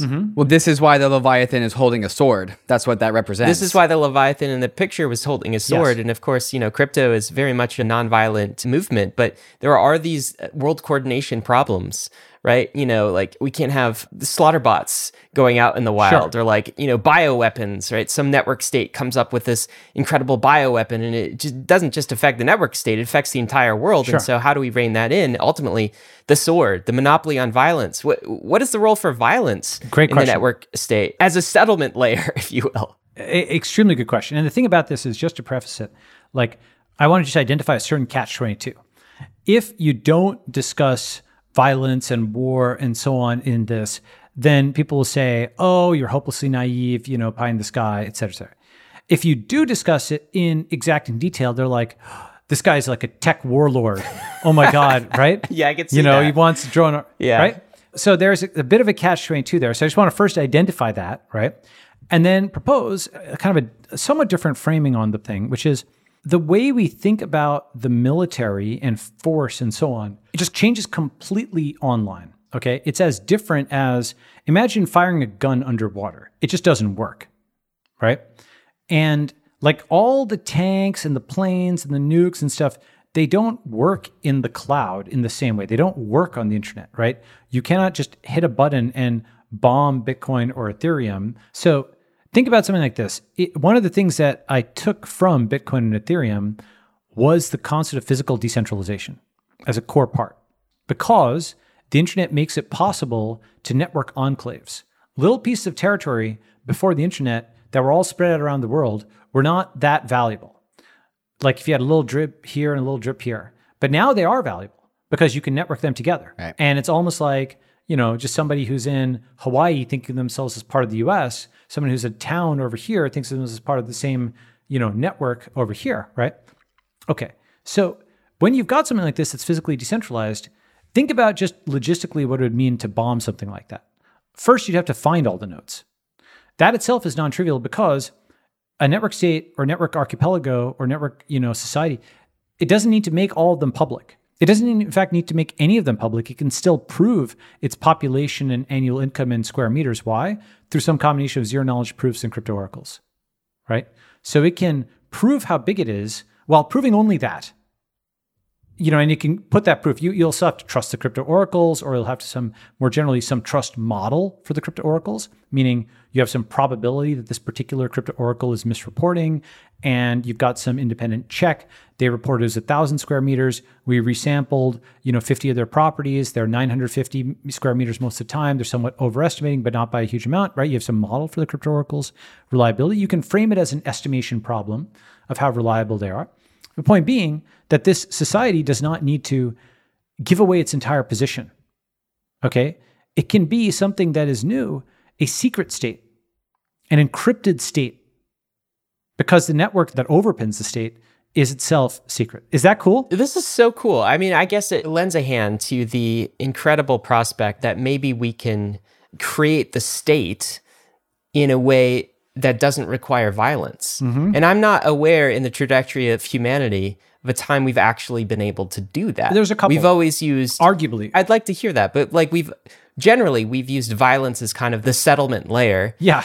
And what's interesting about crypto is we have created this property rights system in Bitcoin, Ethereum, and others that can settle disputes, can settle one asset goes to another place, can enforce property rights without violence. And so while it does seem a little pie in the sky, and I'm skeptical that the network state will lead to less violence in the world, at the same time, we see the examples of Ethereum and Bitcoin, which are a property rights system that is enforced in nonviolent ways. And maybe that is a hopeful prospect that we can actually achieve this. But yeah, d- comment on this. Well, just as we were talking about the banking layer needing a foundation to stand on, if we want to make network states that are nonviolent at their core, they need to have this nonviolent foundation to stand on. And Bitcoin and Ethereum, they have their own armies, if you will. It's the proof of work miners for Bitcoin and in the future, very soon, the stakers for Ethereum. Offering and, and Ryan, if you want to share the Leviathan picture that I sent you, actually, this is why like you and I have thought about a lot about this. This is a Leviathan picture that I put together forever ago to illustrate the Bankless DAO, and I've photoshopped out the sword and I've replaced it with the bank token, as in it's an incentive only structure as in there is no like physical enforcement by the DAO. There is only an incentive structure. Now, this might change when we actually instantiate the bankless DAO somewhere physically in the world. But when we are born on top of these like networks like Bitcoin, Ethereum that inherently don't have any armies or any physical capacities, and then we also form DAOs, which same, same, don't have any armies or physical capacities, but they are still organizing people under a code of values, of morals in like the same shared space. And as you said, like these meetups that are birthed in physical space and then they dissipate back into the cloud. For a long time, these things will be only be able to have incentive only, carrot only incentive structures as opposed to incentive structures with the stick, which is why the Leviathan has a sword. It's meant to represent a punishment only incentive structure. Are we tracking here? Yes. Yep. And I think like the transition obviously from that guy has a fish, let me bash his head and take that fish to that guy has a fish, let me trade him for something was violence reducing right? Mm-hmm. Like, you know, trade is a very important technology. Animals don't have it, right? Like animals don't have. Mm. They, someone is eating something, they just go and kill that thing to to eat the thing instead, right? It's very zero sum. So the gains from trades very look insanely abstract. So that shows there's some proof of principle. Also, the fact that Ethereum and Bitcoin have, for the most part, gotten to whatever hundreds of billions, basically without much violence at all, uh, at least within the protocol. You know, obviously there's people folks have been mugged or whatever for it offline, but relative to what they are, give a proof point. Coming back to this thing, have you, you guys know why the internet was originally developed? Uh, the DARPA stuff. Yeah, why? Sort of. Mm, I do not know. Uh, something to do with the military, Balaji. Yeah, I can't. To retain communications in the event of a nuclear strike. That's right. Right? This is right. Yes. Now, unfortunately, and I don't want to sound flip about this, what's old may become new again, mm. right? Because like there's more probability, I think, of a nuclear exchange than I mean, uh, we're flirting with that, right? When when you're talking about like Russia and China and hot wars and crazy things happening, you know, you, you just you're just rolling the dice on something that you don't want to roll the dice on. And the people who set up this whole system of deterrence and whatnot are now long since gone. And a lot of people have inherited uh, and have fingers on a button that they could never have built in the first place, right? So um, the thing is that if you look at that map, you know, can you nuke a network state or a network archipelago or a startup society? It's actually pretty hard to do.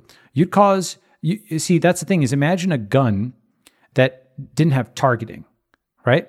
If you you know pulled, it might shoot you know the guy next to you rather than the guy in front of you. That's not a good weapon, right?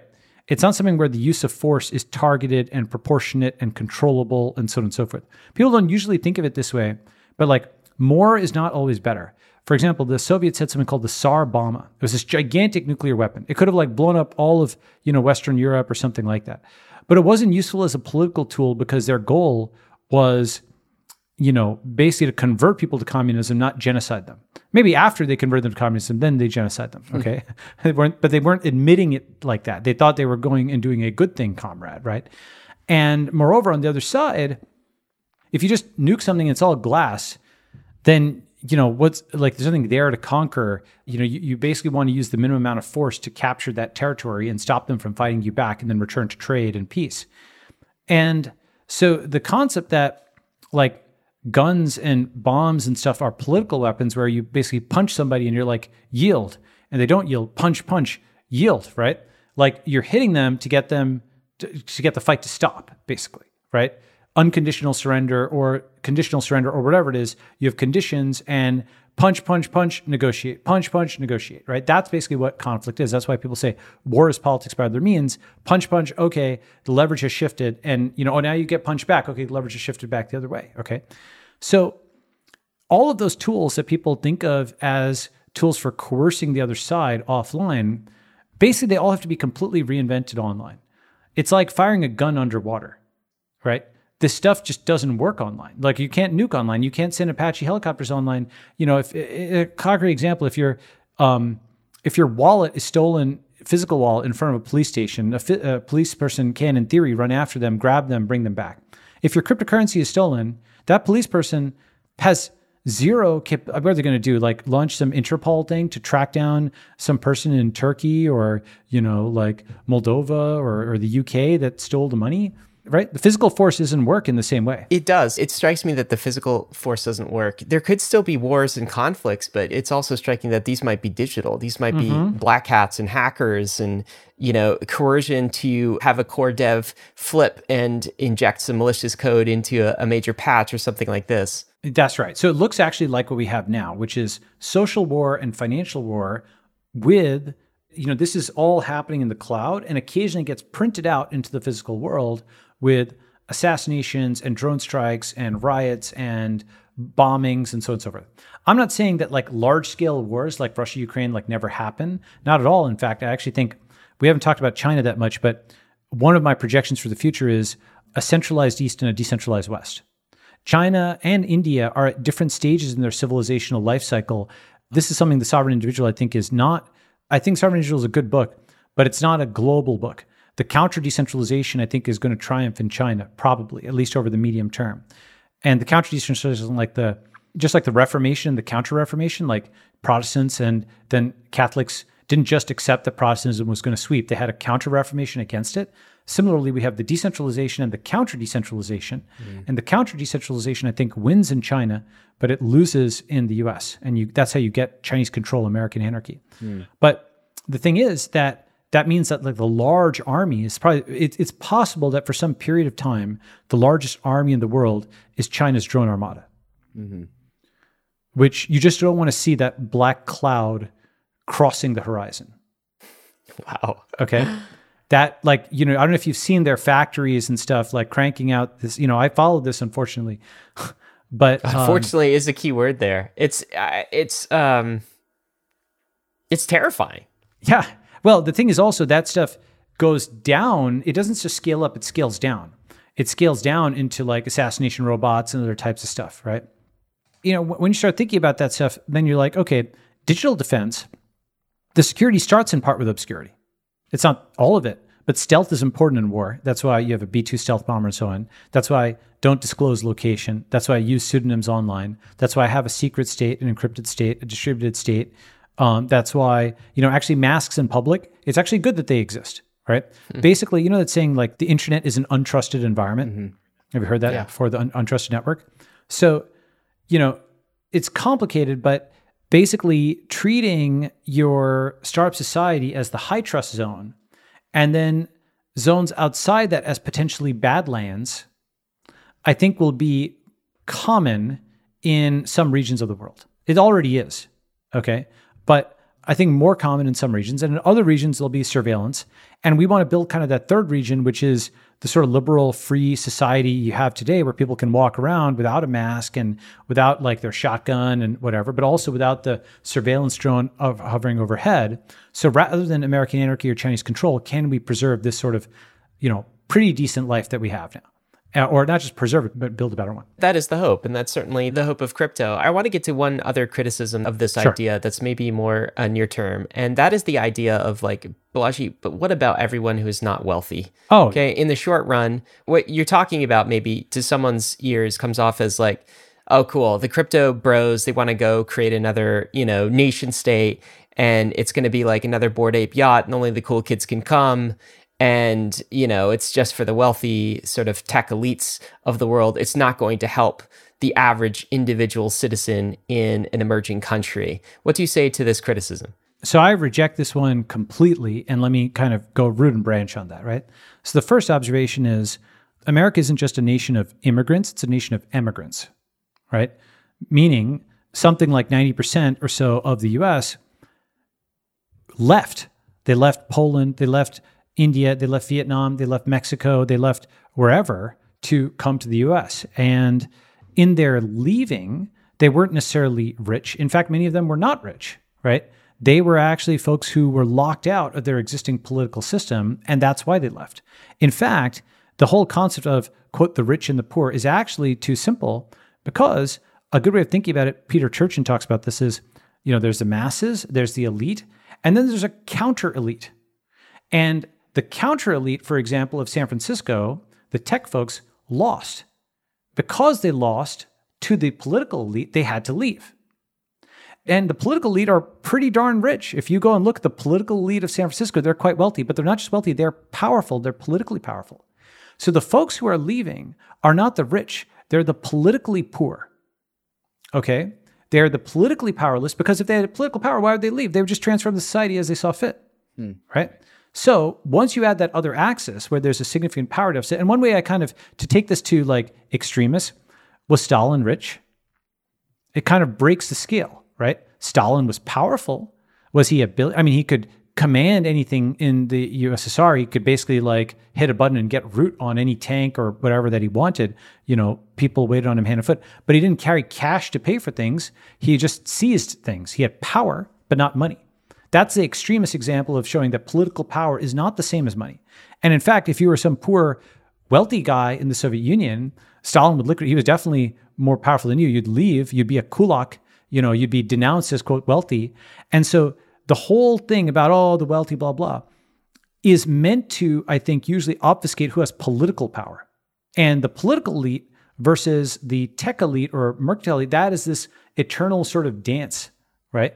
And that's the dance, and I think that's coming up, that's already ongoing between the cloud and the land, right?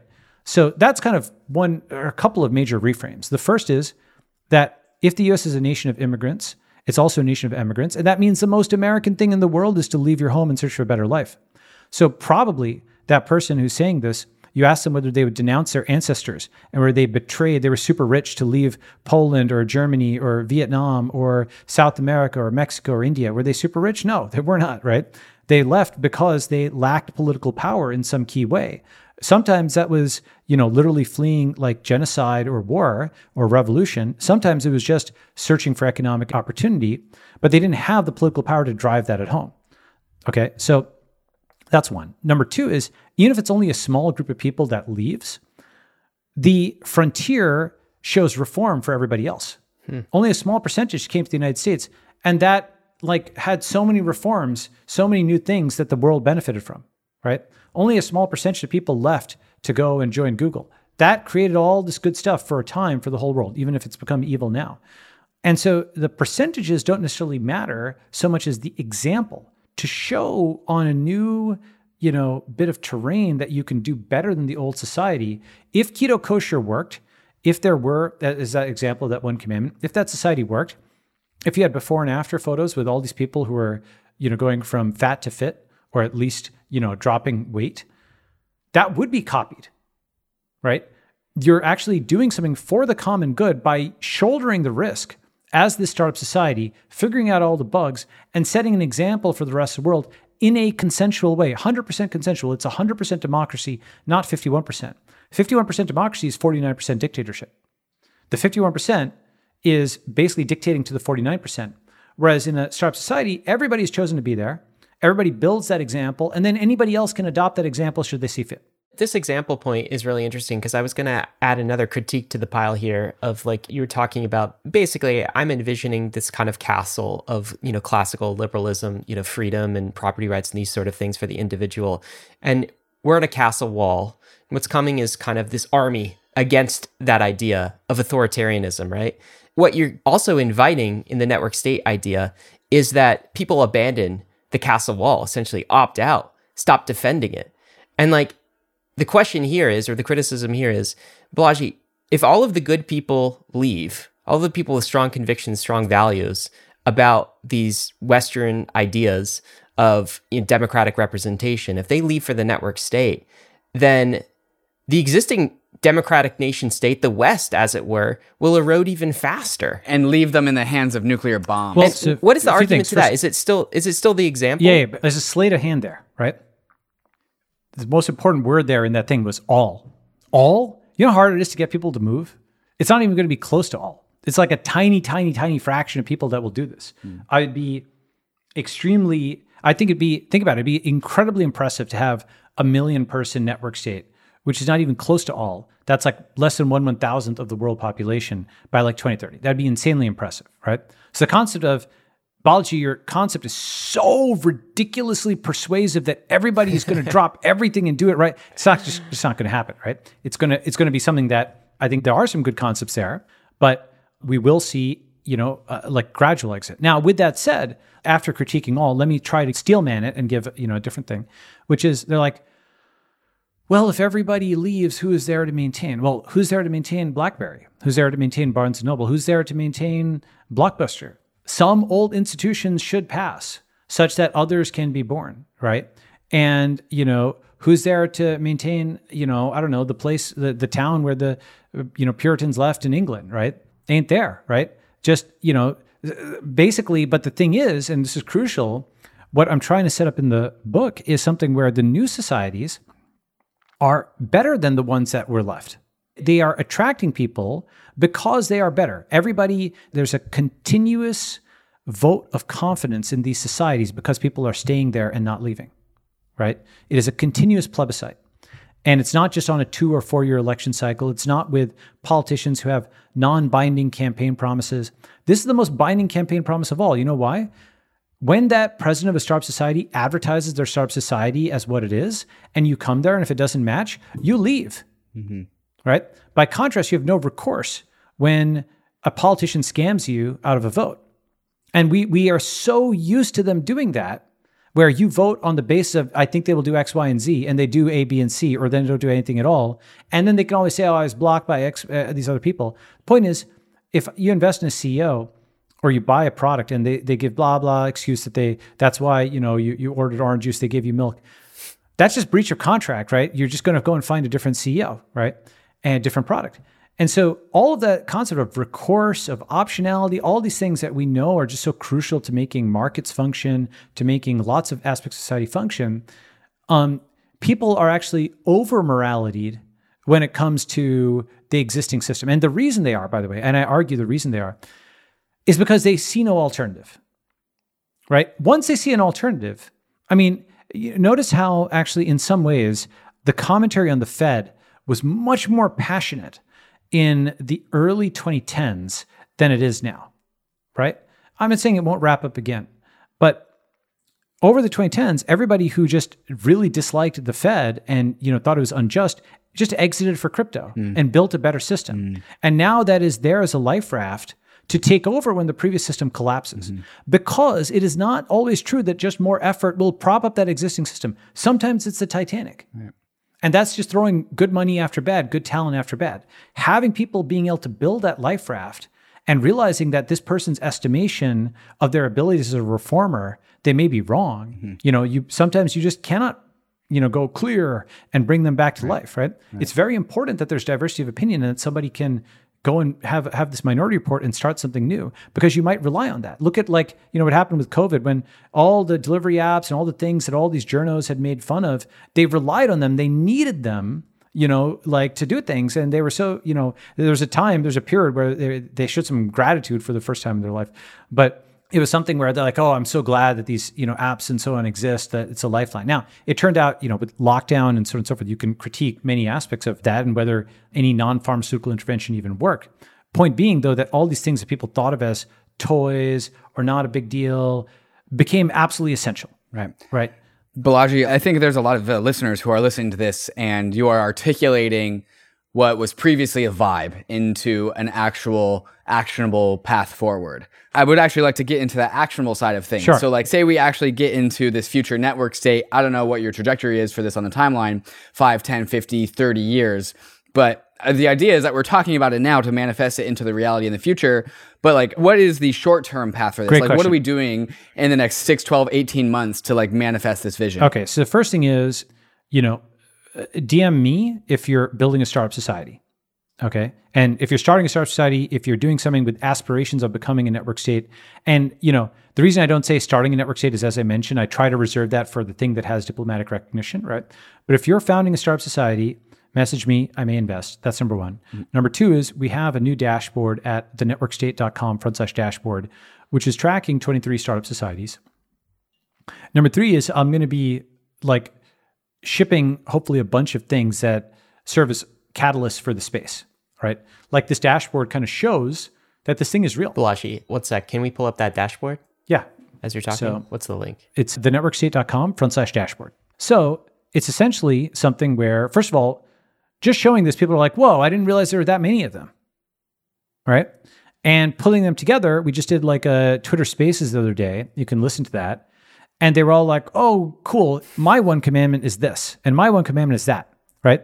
And we're starting to bring some degree of organization, legibility, you know, like it's like early crypto in my view, except, and this is important, this is not a, remember my God State Network framework, right? This is not a list of networks, it's a list of societies and potentially eventually future states. Okay. Wow. I didn't even know this existed. This is very cool. Isn't this cool? Right. So click all of these, take a look at them. They're early, but they're not incredibly early. Collectively, they've raised like a few hundred million in venture. So it's like this thing is happening. Right. And so one way of thinking about my goal over the next five, 10 years is to turn 20 startup societies into a thousand. Why? If you can do that, it's way harder, by the way, to go from zero to 20 then from 20 to 1,000 in a certain sense, right? If these business models work, if some of these business models work, and there's a variety of different things, and these societies scale, and you know we are seeing a lot of different experiments in living, then you have lots of different options for people suddenly. You're giving back agency to people. They no longer feel like they're just on this Titanic that's falling and they vote for people and nothing happens. They can find people of like mind and move in with them right now if they'll be accepted, right? That's so important to kind of return agency to people. That's actually really the essence of quote democracy is, you know, the consent of the governed, right? Like the choice that the citizen has a real choice. It's not just, you know, checking a thing on a form that's like a pro forma kind of vote for somebody. They're not voting against something. They're voting for something. They're voting with their feet, they're voting with their wallet. And then they'll be voting as they join this new community, just as their ancestors probably emigrated before them. Okay. So this is basically the concept is concretely, there's a book. I need to do the V2 of the book, like the hardcover and the audible. People here should subscribe at thenetworkstate.com. There's also a direct link like thenetworkstate.com front slash subscribe. Maybe you can pull that up. And you'll get like the notification when the audible we'll release all this stuff. And that'll be the V2. And I'm also building this Startup Societies tracker and list and investing in startup societies. And that combination is, you know, there's more. You know, I don't announce everything or whatever now, but let's just say, there you go. There you go. So um, you'll get notifications and stuff. And by the way, do you like our little logo there? I thought it was kind of funny. You see it? Yeah, it's great. Is that right? It's a flag. It's a flag. What is- so what is- with a plus for new, like a new document. okay, the plus. Right? Got it. Got it. Got it. So that's like a cool. I don't know. This, I thought it was a cool kind of thing. This is great. Balaji, this has been so fun talking to you. And I really appreciate that you are uh, bundling these ideas together and kind of making them actionable. I don't know. I feel like we could have gone for another hour or so, and we'd love to bring you back sometime soon to review the progress on the network state, maybe kind of an annual annual state of the state. That's a great concept. If we could. That's right. The the bankless state. That's right. That's right. Uh, you've given us some food for thought and some ideas too. So, Balaji, once again, great to have you on Bankless. Thank you. Thank you very much. Thank you, David, too. Cheers. Bankless Nation, as we call you, uh, very applicable in this podcast. Some action items we will leave in the show notes. The first is, of course, head on over to thenetworkstate.com where you can read the Network State book. It is free. Balaji has published this open source, so you can go check that out. Also, tune into that dashboard as well. We're reviewing that at the end, but there's a dashboard of existing network societies that you can apply to join. Or also, if this is food for thought, giving you an idea of starting your own network society, you can DM Balaji on Twitter. Finally, another post for you. Really enjoyed Vitalik's review of the network state after he read the book as well. Has some interesting thoughts and analysis there. So we'll include that as a reference for you. As always, our one commandment to you, of course, is banks are bad, bankless good. And also, risks and disclaimers crypto is risky. You could lose what you put in, but we're headed west. This is the frontier. It's not for everyone, but we're glad you're with us on the bankless journey. Thanks a lot.